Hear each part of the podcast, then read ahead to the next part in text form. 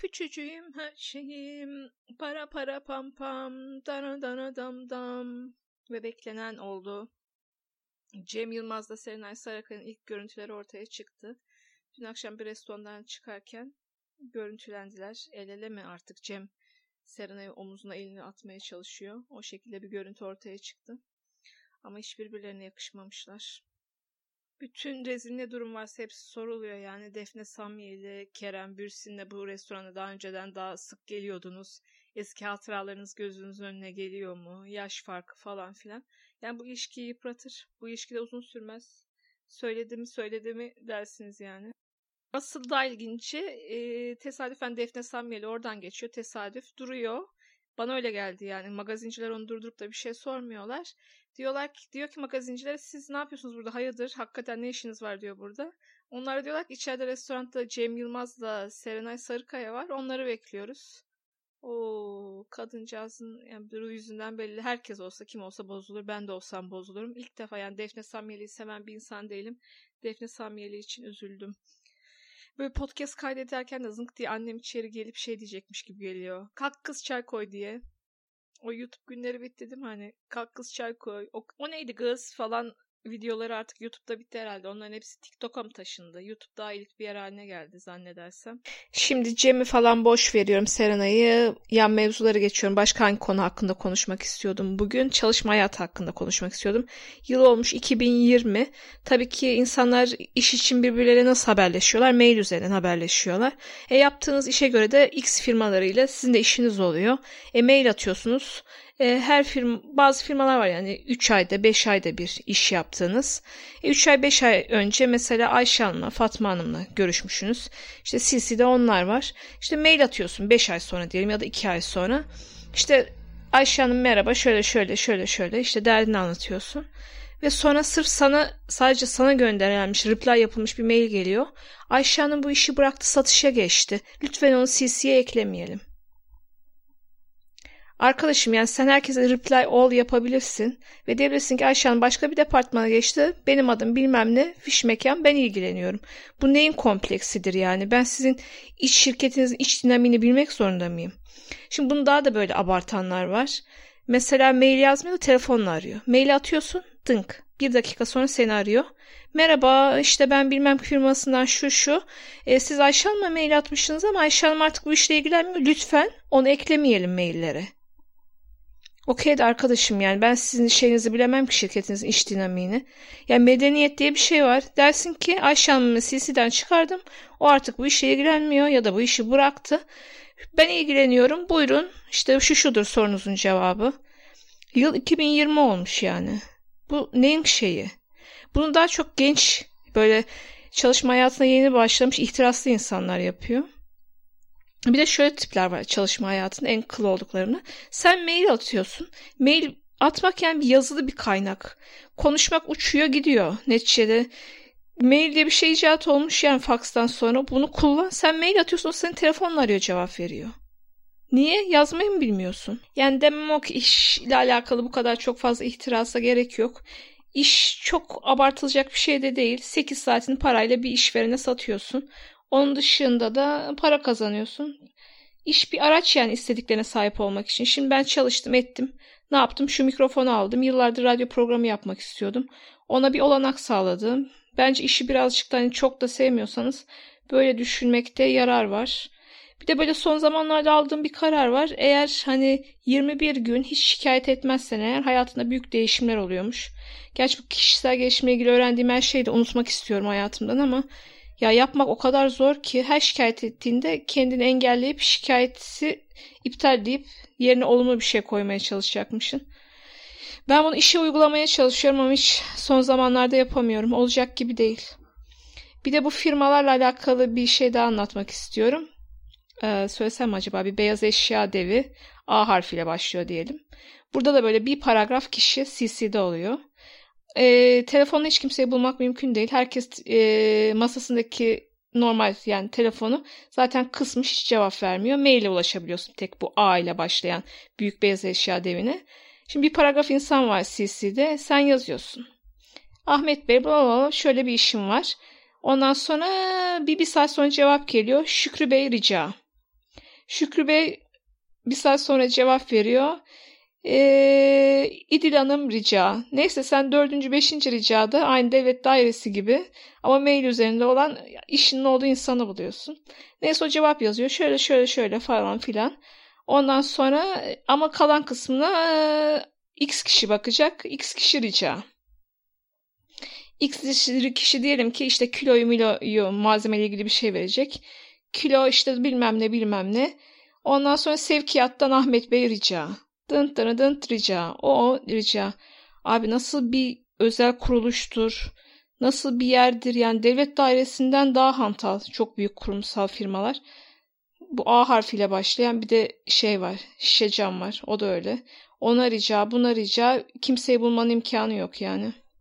Şimdi iş yaşamı hakkında konuştuktan sonra birazcık da daha sonra konuşacağım demiştim. Seda Akgül hakkında konuşmak istiyorum. Seda Akgül'ü TV8'den tanıyoruz değil mi? Ben TV8'den tanıyorum. Daha önceden TRT'deki program yaptığı zamanlardan bilmiyorum.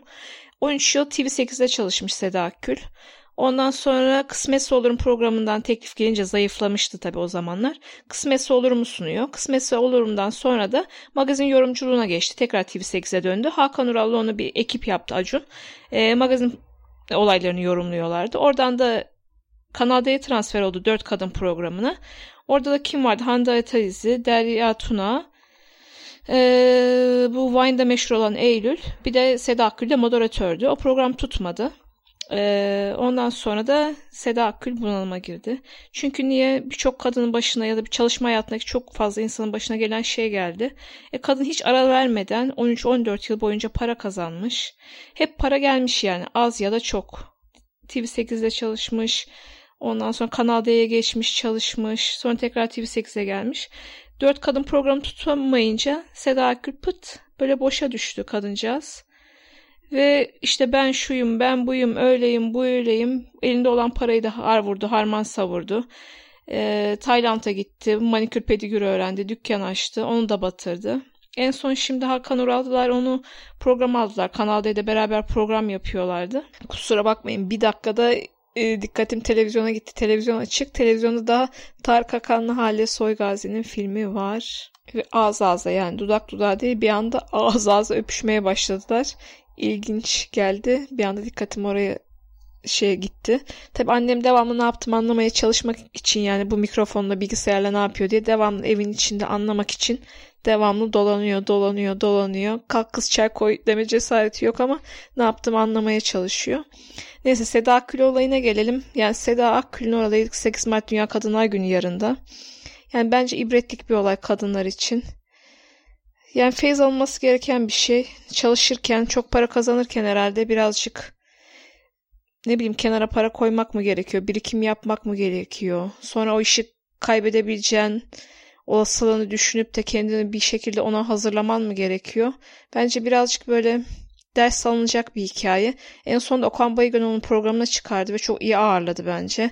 Yani karşısındaki insanlar, tiyatroculara hakaret ediyor. Bütün söylediklerinde haklı. Haklı olduğu halde haksız gözüküyor.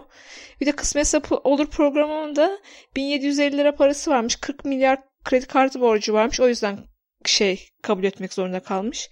Yani Türkiye'nin %50'si %60'ı zaten bu durumda. 1750 lira paraları var. Herkesin 40-50 milyar borcu var kredi kartına. O da bana çok ilginç gelmedi. Bir de bu ünlülerin para mevzusunu televizyonda konuşmamaları gerekiyor. Çünkü bu para mevzusu insanlar aşağıya çekiyor ve Türk halkı e, bu fakirlik, parasızlık, para edebiyatı ile ilgili şeyleri yapan insanların programını daha sonra izlemiyor. Bana öyle geliyor yani. Bu Seda Akgül'ün hikayesi ilginç. Bütün kadınlar olarak bir ders almamız gerekiyor gibime geliyor. Ha bir de şu var mesela magazinde Okan Bayülgen'in programına çıktığında çok aşağıladı. Ya sen oradan o kadar yıl para kazanmışsın niye aşağılıyorsun? Bir de çok iyi program yapıyor.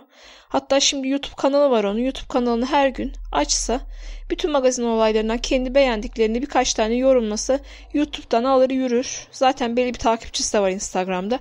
Birkaç bir şey tanıtsa 5 bin lira 6 bin lira para kazanır.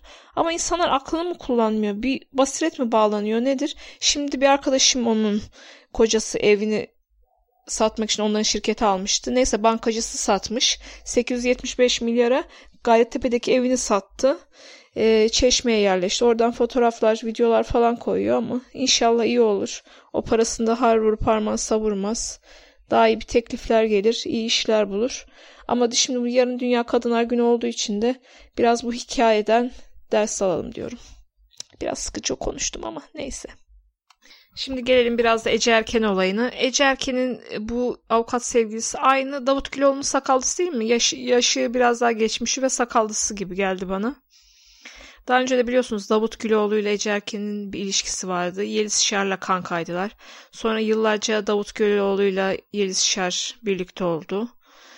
Sonra Davut Güloğlu zaten hep evliydi. Emel Müftüoğlu'yla da zamanında Davut Güloğlu'nun ilişkisi oldu. Sonra şu an Emel Müftüoğlu'yla Ece Erken kanka. Nasıl işler ben bunları anlamadım valla. Bu ilişki döngüsünü çözemiyorum nasıl olduğunu. Yani Ece Erken bu kadar namus bekçisi olmasaydı eğer hiç kimse ona bu kadar üzerine gelmezdi. Bir de devamlı Tuğba Yunsal'ı da öne sürüyor. Tuğba Yunsal da bu durumda böyledir, şöyledir. Caner'le olan Tuğba Yunsal'ın ilişkisiyle alakalı. Yani Tuğba senin gibi şey gözükmedi en azından. Namus timsali gözükmeye çalışmıyor. Senle Tuba hiç aynı yerlerde değiller. O yüzden kendisini de kıyaslamasını uygun bulmuyorum açıkçası. Ay Ali abilerin programında Aydilge konuktu. Resmen erenlere karışmış gibi bir saat boyunca Aydilge'nin konuşmalarını dinledim. Bıp bıp bıp bıp o kemancı kocasını da çıkarıyor. Anlatıyor da anlatıyor, anlatıyor da anlatıyor. Hipnoz olmuş gibi onları dinledim. Programın sonunda da Ali büyük böyle bir şey açıkladılar e, YouTube'daki programları bitiyormuş. Başka bir yere transfer olmuşlar. Bakalım televizyona mı geçecekler, nereye geçecekler hiçbir bilgi de yok. İnşallah televizyona geçerler diyorum ve programı kapatıyorum.